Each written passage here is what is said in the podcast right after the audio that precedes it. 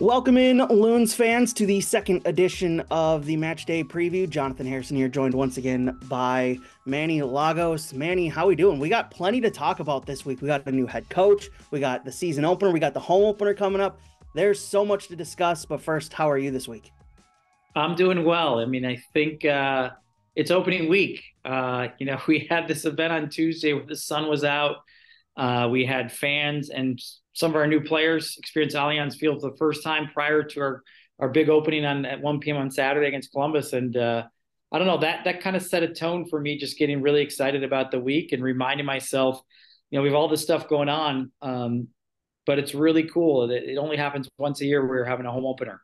Yeah, absolutely. And as you mentioned, we had the the the open practice on Tuesday. We were all there. It was a fun experience. Uh, great crowd uh, that showed up on what seemed like it was going to be a nice day, but then turned very cold very quickly somehow. And then uh, obviously we got the snow and the winter weather after that. But uh, temps warming up again, looking like a perfect day at Allianz Field on Saturday. Uh, absolutely cannot wait for that one. Uh, so let's jump into the big news this week, Manny. New head coach Eric Ramsay uh, club announced it Monday. Uh, looking forward to him joining the club. Obviously, got to get the paperwork situated. His time in Manchester United, Manchester United situated. What are your initial thoughts on on Eric Ramsay, and then what can he bring to the and what he will bring to this club?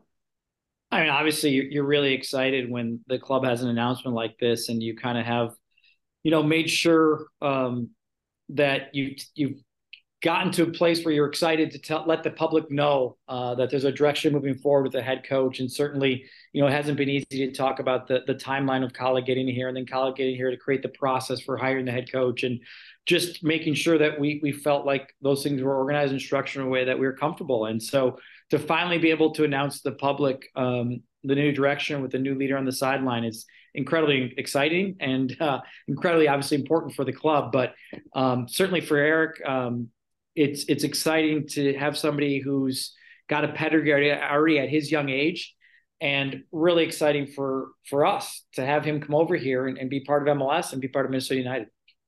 As a former head coach yourself, any words of advice before he takes over? Well, I, I like you said, I, I think um, he certainly is is at a pretty amazing environment right now, and I, I think he's learning every day, and I think he's probably you know, absorbing everything he can as he grows, uh, leaves that role into this role. And I mean, I think the biggest thing for me is, um, you know, is making sure as a club we're ready for him, we're supportive of him, and we're ready to work together. And the club is to to build something special with them. And again, um, it, it's it's exciting. Like I said, I'm excited for him. I'm excited for the club. Yeah, absolutely. Uh, so let's jump into the other exciting news and all and uh, the uh, the good vibes around the club recently because of the two one win on Saturday in Austin. Uh, the club looked very dominant on the field. We've seen pretty much that squad on the field in some shape or form. We I think we've rarely seen it in a 4-3-3 like we saw on Saturday. There's so much to discuss, so much meat on this bone from this mm-hmm. game that this will probably take up a, a, large portion of the podcast as well um, today. So let's jump into this match. For me, one of the things that went right was clearly this high press. It clearly took Austin off guard a little bit, and they struggled to cope with it. And the the amount of bodies pushed forward, I think that was the the the biggest notable thing for me on watching the game back is when when the club had the bot when the ball in the attacking third, there was it felt like eight or nine guys up near the attacking third, up near Austin's box, uh, kind of cycling the ball around, getting chance after chance. Yeah, it, it was an awesome start to the season. I mean, on the road in Austin, uh, sold out stadium. Um, you know, I think we talked on the podcast about having to be mentally sharp um, and I, I think that starts with the credit to the staff and the players themselves based on the work they did in preseason, that they were that tuned in individually and collectively to, to just right from the get go be sharp and ready to go and deal with any adversity. And I think the the exciting thing about the half was that it just turned into this great dominant half where Austin couldn't find solutions to get out they kept on trying to find solutions, and it just made us even more emboldened to get more numbers in the, the attacking third and find more chances. And it really was a fun kind of sequence of just seeing it live. Um, whether you're watching on TV or for myself at the stadium, to just see Austin continue to struggle more and more because we just got sharper and sharper. And, you know, again, the goals don't always come when you want them to, but certainly the goal came at an appropriate time in the game when we really should have had two or three before that. Uh, and it kind of just showed our dominance in that first half. Yeah, absolutely. That Robin Lod goal kind of summarized what that first half had been to that point in that Minnesota were getting their chances. Occasionally, uh, Austin would break out and get the ball upfield. But whenever they had the ball, whenever they got the ball, it was it was get the ball up quickly and try and break this this high line. And Minnesota's defense stood tall. And that goal started off with Joseph Rosales getting the ball back and basically running up the field with it for 30, 40 yards, then getting the ball eventually to Teemu Pukki over to Sang Bin Jeong on, on a deflective shot. But that Robin Lod's goal came off of Sang Bin Jeong's shot or cross, however you want to look at it. And it was it was a great sequence of play because it just showed how many bodies Minnesota were pushing forward and kept in that box and kept the pressure on on the Austin net. And even though Brad Stuver had an incredible night making a ton of saves, should have probably been more goals if not for Brad Stuver. I think every team says that when they face Austin is that Brad Stuver just gets in the way a lot more than any other goalkeeper would. But it just felt like that that goal by Robin Lod summarized how this team played on the night. Yeah, it was it was a fun goal, and I, I, think you're right to bring up Joseph's name to start that goal, just because I thought the whole half he and Fraggett really had a really sharp first half. They were creating chances, they were keeping the ball, they're moving it.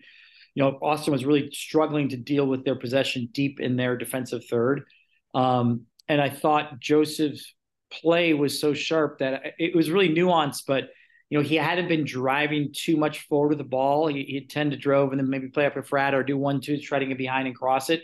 And in this situation, he just had a couple subtle movements where he started to drive and fake like he was going to go back and maybe stop the tempo, but then he drove another five or 10 yards hard. And then he kind of faked like he was going to go back inside, maybe pass it, pass it to square, drove another 10 yards. And yeah. at that point, everything opened up. And now you've got Robin running forward. You've got um, running forward. You got Sangbin running forward. You got the team really coordinated going forward. So the tempo of the goal was outstanding. It really was. And again, um, that came again from I thought you know 15 to 20 minutes of sustained pressure and confidence that we are going to get forward and get chances.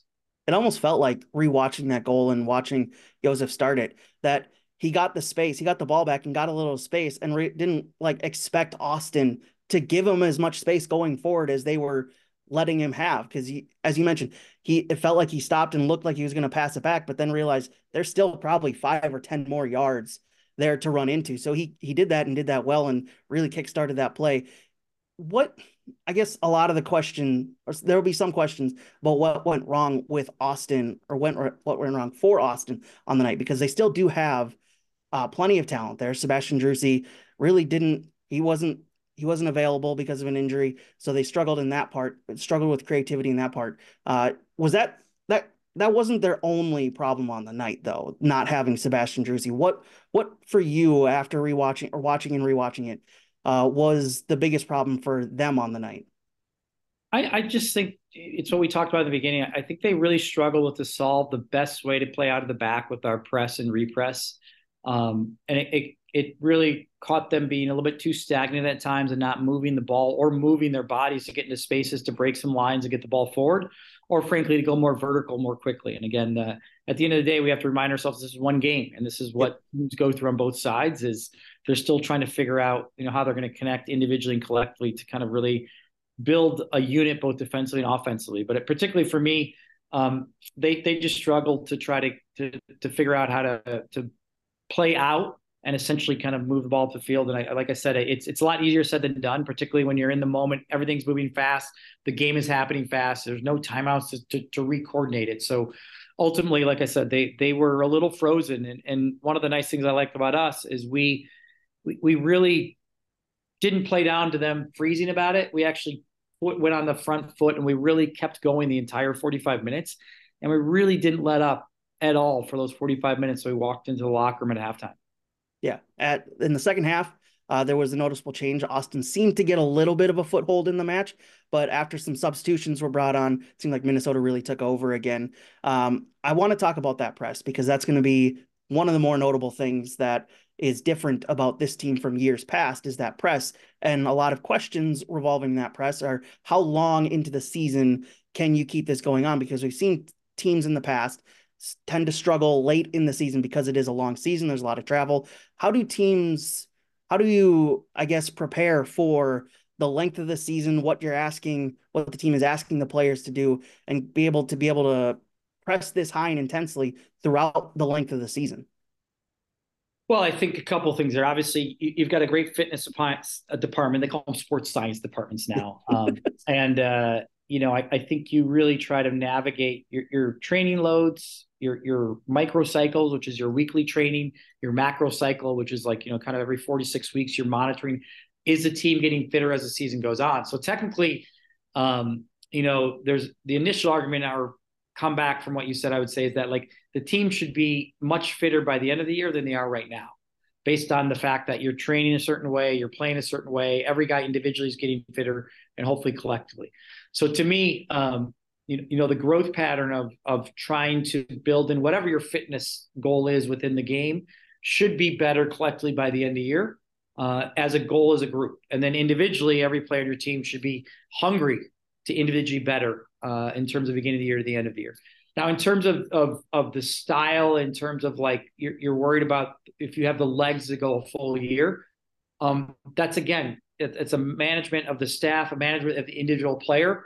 But ultimately, um, what I love about the sport is it's 90 minutes of work, mentally, physically, emotionally, uh, that you have to build into being good at. And really, around the world, you're seeing now that the idea that you can't do something, particularly for the better teams the world, is not really acceptable. It's it's really about, hey, this is what it takes to win, or this is what it takes to be really good at the sport. The players have to adapt. The staffs have to get better at making sure they push the players at the right time, the rest of the players at the right time. So to me, it's an exciting era of soccer in terms of the progressiveness of of pushing people's athletes in a positive, healthy way. Uh, and the style you know, can be that. I mean, again, you're you're getting more of a kind of explosive movements and explosive moments in a game. Yeah, absolutely. There's I just I I'm looking at the rundown that we have, and there's so much to to chew on in this game, and I want to get to the standout players because I know you, Kendra, and myself we talked about this a little bit on Tuesday of which of the most or which of the youngsters excited us the most, and I guess I'll I'll I'll start here. I'll let you let you go next. I was I was more I was most impressed by Loïc because he it just seemed like he had this explosiveness and this confidence on the field. And you've you've seen him develop through the academy through the twos uh, with Minneapolis City. You've seen him kind of come up through the system and get get his chance. And he was he was a short-term loan call up from MNUFC 2 I was super impressed with what I saw from him uh, just because of that confidence the explosiveness he had on the ball uh, obviously, there's still things to work on there with him, but he was the one who impressed me most. Obviously, Tani passing the, passing the ball off to Alejandro Bran uh, was was an incredibly smart play, unselfish play as well. You love to see that. Uh, was in a nice area. Caden Clark had an amazing pass into Tani on that second goal in stoppage time uh, to end the match. Sangbin Jeong, there's there's so many notable performances here from younger guys, but as well as from the rest of the team. Who stood out the most to you? Um, great, great observations. I like it. I I think um, you know this is one of those those games where it, it's really fun to talk about the collective group because a the back four was outstanding. Yeah. Uh, B the central midfielders just dominated the midfield. Um, you know, I, I kind of had thought that I think our last podcast I felt like this was going to be a good game for our, our kind of experienced center midfielders, uh, and they just I thought were you know you know just completely dominant throughout the the game. And then I thought Sang, Fraga, and Pukki were always dangerous, always active, and really, um, you know, always made sure their their back line were a threat. And then I would say um, the tactical side of the subs, all four of them were great subs. The team, you know, had a level up. So, for example, you, you mentioned Loïc you know, he started right away from the get go saying, I need to push the line back. I got to remind Austin, even though you're trying to get a goal, we're going to count it. And I, I, think that was a big moment for him to come in and, and be that confident in terms of running with the ball and pushing their back line back and remind them they just can't send numbers forward uh, to try to get a goal because we'll, we'll, score on you. Uh, and then certainly, um, I thought uh, Bran came in and, and got the goal, and Tani set it up. So you got two guys that contribute, and then you got Caden who had a great assist. So it was just one of those days where I, I, it's hard for me to single anybody out. And you know, funny enough, I didn't mention Dayne, uh, even though I think he had a solid game. But am I supposed to say he had a great game when he didn't have to, a lot to do? No, so in a weird way, he's he's probably the one by default that that doesn't get a lot of mention in the game. Yeah, I know on the broadcast, Dan and I like to get out of halves or full games when we don't have to mention Dayne that much because it means the defense and the midfield and the team as well just did a good job of keeping the ball away from him. And it felt very much like we we rarely called his name up until that last minute, that last second goal by Austin, that consolation goal from them. It felt like there was it. Yeah, you mentioned the attack. There's just that's going to be obviously a lot of the focus this week is how well that attack performed, how different it looked uh, with what they were doing, what they were asked to do. My question is, we we mentioned last week that Bongi and Reynoso wouldn't be playing. That's it looks like that's going to be the case for Saturday as well. When those two guys do get in and when they are available to play, with what we saw on Saturday, how do those guys fit into this operation now? Because it feels like, as we mentioned last week as well, there's a lot of competition for attacking spots on this team. Obviously, you only have 11 guys on the field, but it just feels like with how they performed last week, that's a very exciting prospect going forward, uh, a very tempting prospect for how what how well this team can play. And then you add in that, yeah, you didn't have maybe two of your most threatening attackers last year on the field. Yeah, I mean, I, I, it's obviously really important that we get healthy and we get depth because you know you, you mentioned style and systems and identity. And, and, there's no way a team can really be successful in this league unless they're using anywhere from 16 to 18 guys consistently that contribute. And then, then you could look at all 18 of them essentially are starters and they're pushing each other. And then you're kind of flowing in and out of, of, of whatever um, groups that are playing well together at the time, or, you know, you're, you're dealing with the other team or you're changing your system a little bit to deal with the other team. So to me, um, you know, we, we need them to get healthy as quickly as possible because – to have a healthy flow to compete in this league week in week out, you, you really need um, a, a, large group of your best players to always be healthy. So for us here right now, I, I think internally for the club, it's important the next you know couple weeks those guys continue in that trajectory of, of getting fit, getting healthy, and being ready. Because, like I said, I, I kind of look at all those guys as starters, um, and I think that's where the group is going. When you look at attacking phases, that we're going to need a lot of guys ready to come in at different moments or start uh, to contribute. Yeah, absolutely. Uh, some of the just continuing to go over this match, the two one win for Minnesota on Saturday. Some of these stats are a little are a little shocking to see in the first week of the season. Uh, Minnesota outshot Austin nine to ten, out or on goal ten to two on target for Minnesota.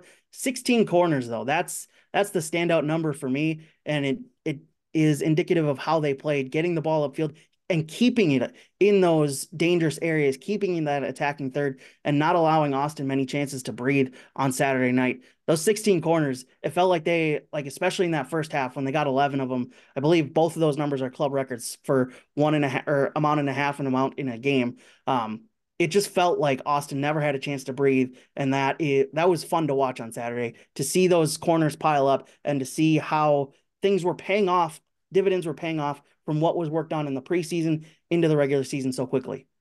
Yeah, I, I agree, and I think if we can give a positive to Austin, uh, Stuver was outstanding. I mean, yeah. he really, you know, he had a great year last year as well. I think his stats were top five goal in the league, and he was on it. You know, he, he made some saves that really kept the scoreline flattering in that first half, and and really, I think, um, you know, absorbed uh, a lot, a lot of pressure. So it was a really impressive performance by him.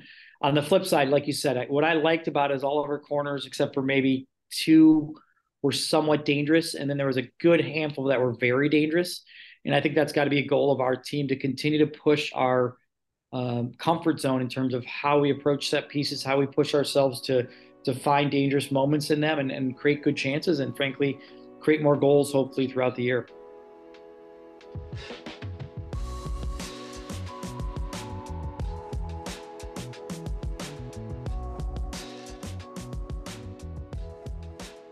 You don't have to wait for spring training to start playing the beautiful game this year. Minnesota United has a full slate of academy and youth camps scheduled throughout 2024. Show off your skills, take your game to the next level, and enjoy some quality time on the field with MNUFC's licensed academy staff. Visit the camps and combines page on MNUFC.com for more information.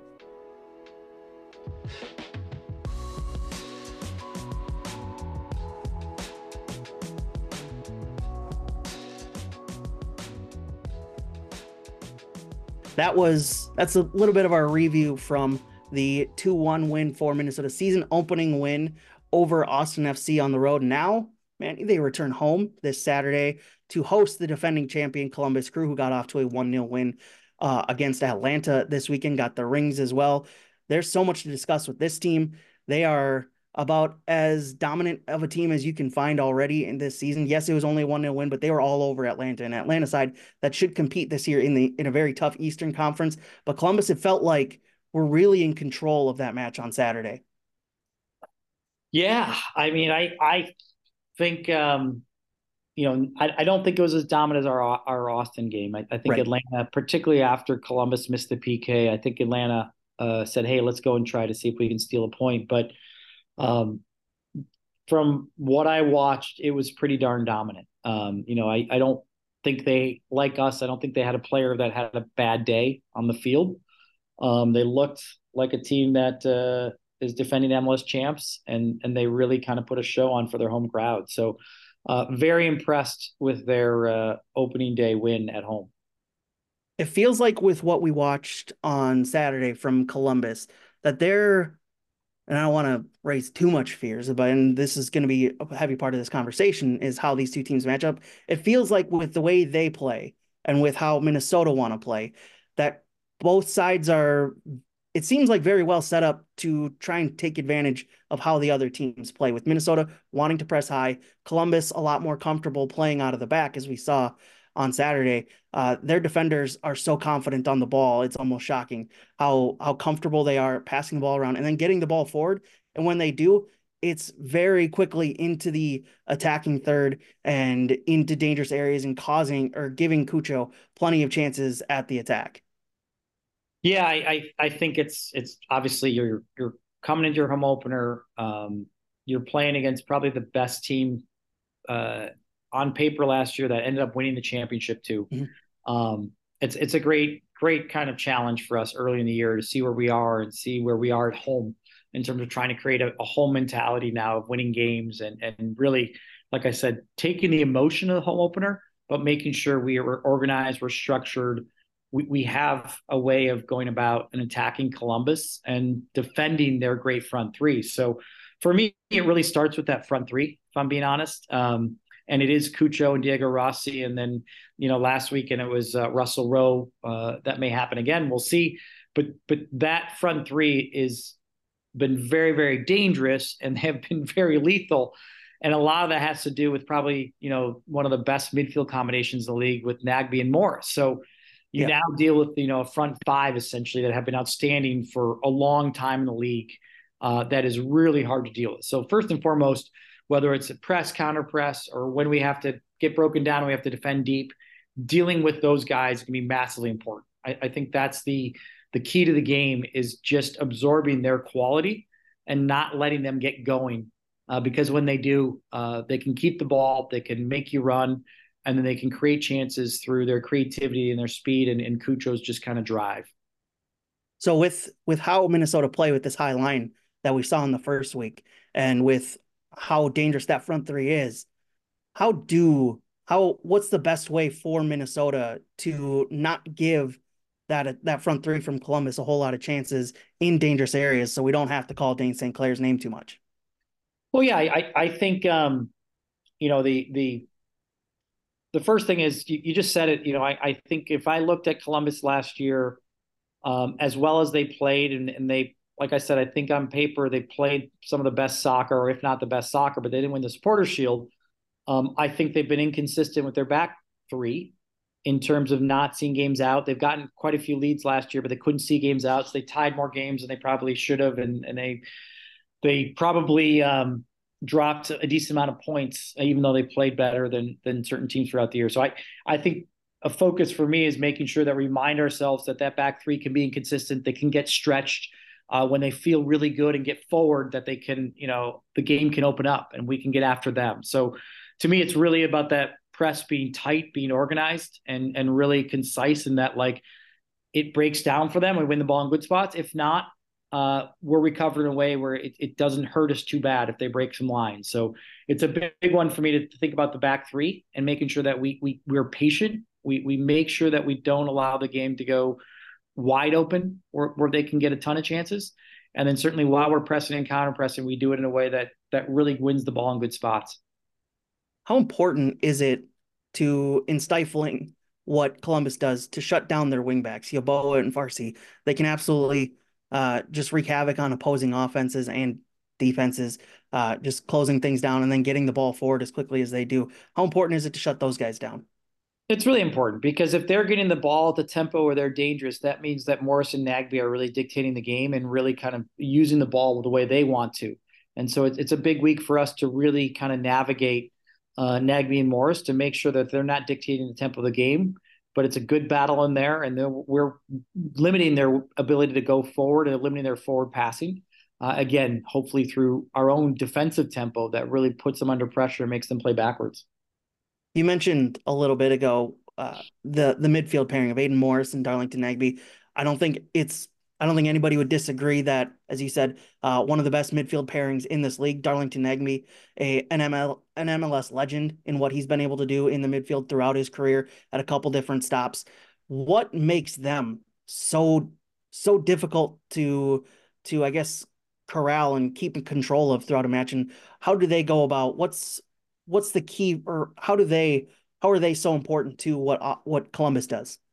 Yeah, I think as a neutral, it's it's really a fun tandem to watch, and then I think as yeah. a neutral and an American soccer fan, it's pretty cool that we have two Americans at different trajectories in their career combining to be so dominant within a, a team in, in MLS, which is obviously a global league with foreign players. So I, I would start with Darlington is to me can, one of the greatest American box to box midfielders in MLS history. I mean, or MLS or sorry, US soccer history. I mean, he mm-hmm. really mm-hmm. is somebody who is so incredibly skilled. He's so incredibly gifted at taking the ball in tough places and making sure he keeps it.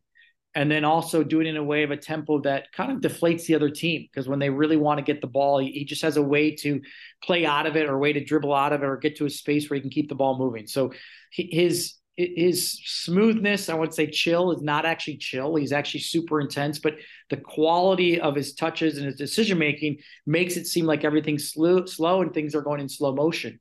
And then you've got Morris, who's kind of a bulldog. You know, he's somebody that's like, hey, I want to go and try to win balls or repress myself. And Darlington has, does a good job of reading that kind of energy and movement by Morris.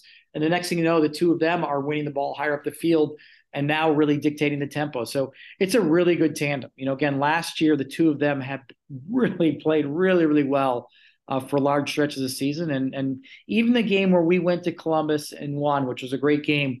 I thought the two of them were probably the the hardest midfield tandem we had to handle last year. Yeah, you mentioned that game, and that was going to be my next point. The history between these two clubs. There's been a lot of it throughout the years, especially in knockout tournaments. You have uh, Minnesota beating Columbus Crew on penalties in the MLS's back tournament down in Orlando.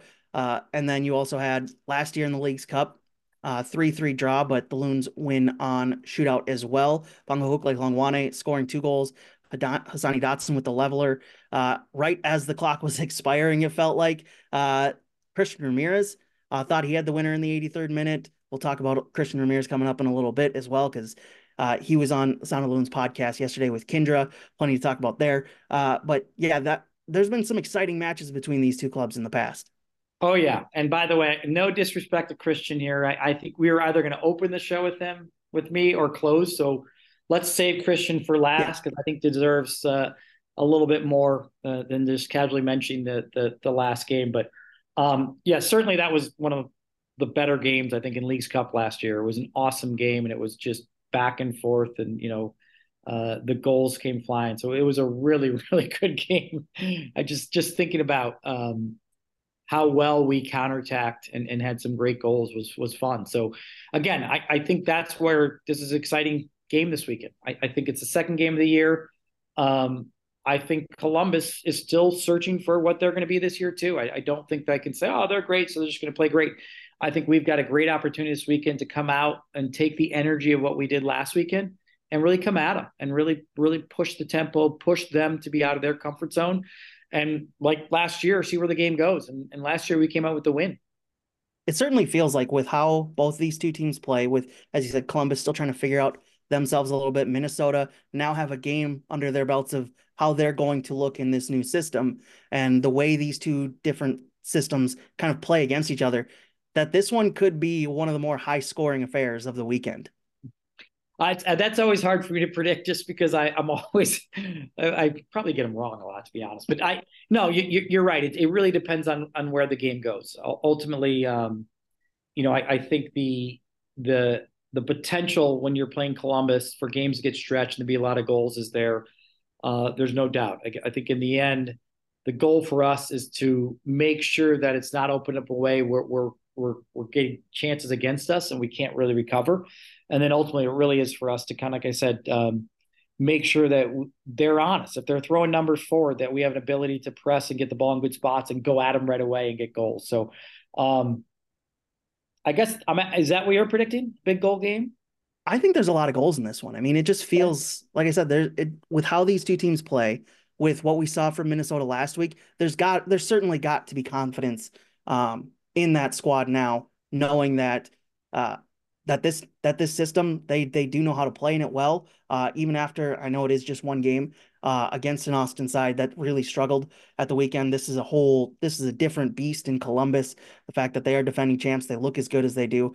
It just feels like there's there's there's plenty of goals in this one, but of course I've said that a lot in the past on other podcasts and other broadcasts as well. That it feels like there's goals involved and it never happens. But I just feel like there's there's now a renewed confidence in this squad uh, after that game in Austin that they they feel like it seems like there there might be an ability to just go up against anyone with how this team played and just kind of duke it out an old school boxing match just throwing haymakers at each other and see what happens i know it's early like in the it. season for that but no, that's like that's it. kind of how i feel about this match yeah no i like i, I definitely think um we can get back at their back three slash five I, I definitely think there's ability for us to get forward get numbers in the box and get chances so um I'm not. I'm still. I'm still in my brain trying to think whether there's gonna be a lot of goals. Though it's opening games. We'll see. You're right. I, I, I'm going to stick with your prediction and allow you to have that.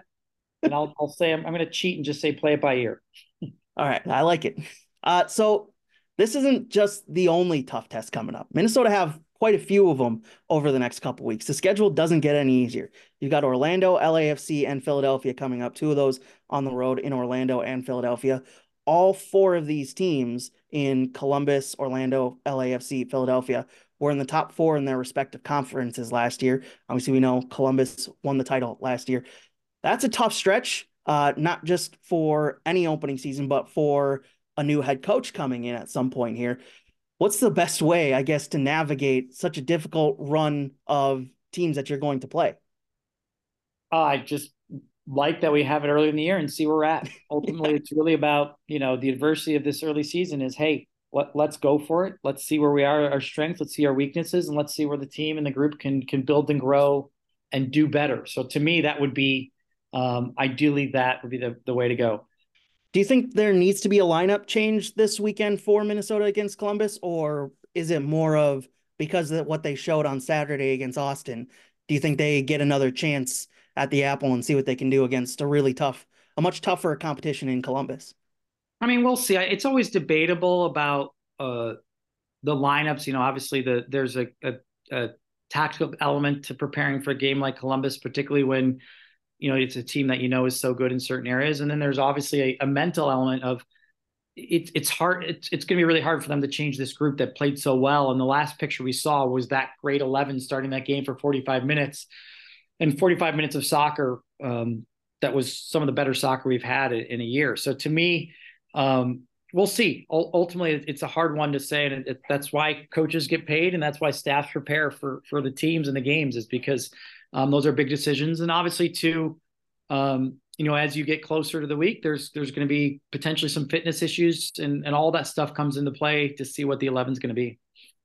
So let's let's jump into Christian Ramirez. We said we'd end the podcast with it since we didn't start. This is a big talking point and a big a big topic of focus for a lot of fans who have been around the club for years, going beyond the MLS days. Christian Ramirez means a lot to this club, a lot to these fans, and a lot to you because you were his head coach down or in the NASL days. What what what stood out most about his career for you? Yeah, I mean, I I probably would be like some of the fans, a little emotional when I put on my GM hat and my coaching hat, um, and that's because he's first and foremost just such an amazing young man who's now when I had him, you know, was was starting to see whether he could have this professional journey and and really probably, you know, didn't see it going where it went. And that's probably appropriate because that's the kind of person he was, was just dedicated and loving to the sport and to his family and to the club uh, in a way that came out in the field. And, you know, um, I think the the kind of um, behind the scenes thing that I, I liked about Christian's trajectory was, you know, there was a time when he maybe had some elements of his game that reminded me more of a central midfielder than a forward. And so you had this selflessness where he actually was a great passer and, and he really wanted to um, score goals, but he, he also helped us, I think, at times keeping the ball and and you know reminding forwards that they they're not just pure finishers and, and scorers, but then they're also you know positionally or whether how they're kind of setting up their teammates, which Christian did t- loads of times for Miguel Ibarra as well um, he had that element of, I think, actually even kind of quality of, of, being a little bit of a, a passer as his career went on and as he started to find his way in the box in his movement and find out that he's selfless with his movement, but he's also a great big time finisher. Um, and the guy has done a balance of setting people up or making runs in the box for other people and then he has had so many great goals throughout his career. I mean, special goals for us, but even outstanding goals. You know, I think about the one uh, at TCF. Um, was that the Galaxy game? Maybe uh, the the one where he just, you know, from the corner of the box over the keeper. Um, mm. Again, this is my brain goes when you get older. But long story short, uh, the standout for me is obviously the person first and foremost. But then it comes to his service to the club. It was so selfless on so many levels and then just seeing his career trajectory and and thinking about w- what a great career and, and what a great person to have such a great career.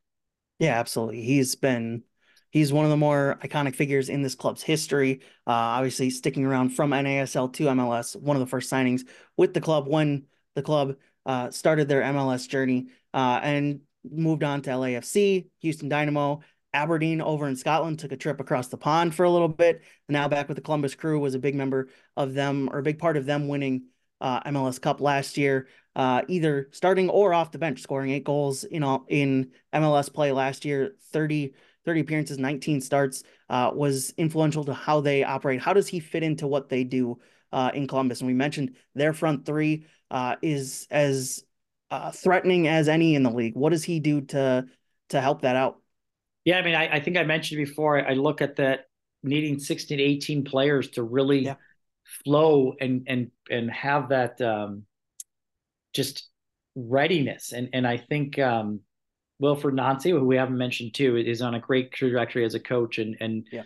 what an amazing personality that just you can feel the player's personality within Wilfried Nancy, and, and he's done a great job. I think having something like Christian, you know, in the journey he had last year was when they struggled, he came on the field, made selfless runs. He made sure that they're getting in the box. He was either causing goals or helping other people create havoc to create goals. So to me, um, I think Wilfried probably looks at that and says, I've got this guy that I can either start or have off the bench when needed, you know, and it, it looked like last week and he wasn't needed because there was a different type of game and flow. And I, like I said, I think Columbus dominated more than the score line. Um, but he's there for that reason. He was there that last year. So I, I, think he's probably a fan favorite in Columbus as well, based on kind of what he did there and how I think, you know, it's it's easy to look at Cucho and Rossi and and and they're important. But these other guys like Christian that can allow a coach to either start him on a day when guys are injured or frankly come off the bench and change a game uh, is something that is, is a is really nice for them to have. All right, so let's put on the coach's hat. We know he's He's on the opposing team this weekend. What's the best way to shut down Christian Ramirez?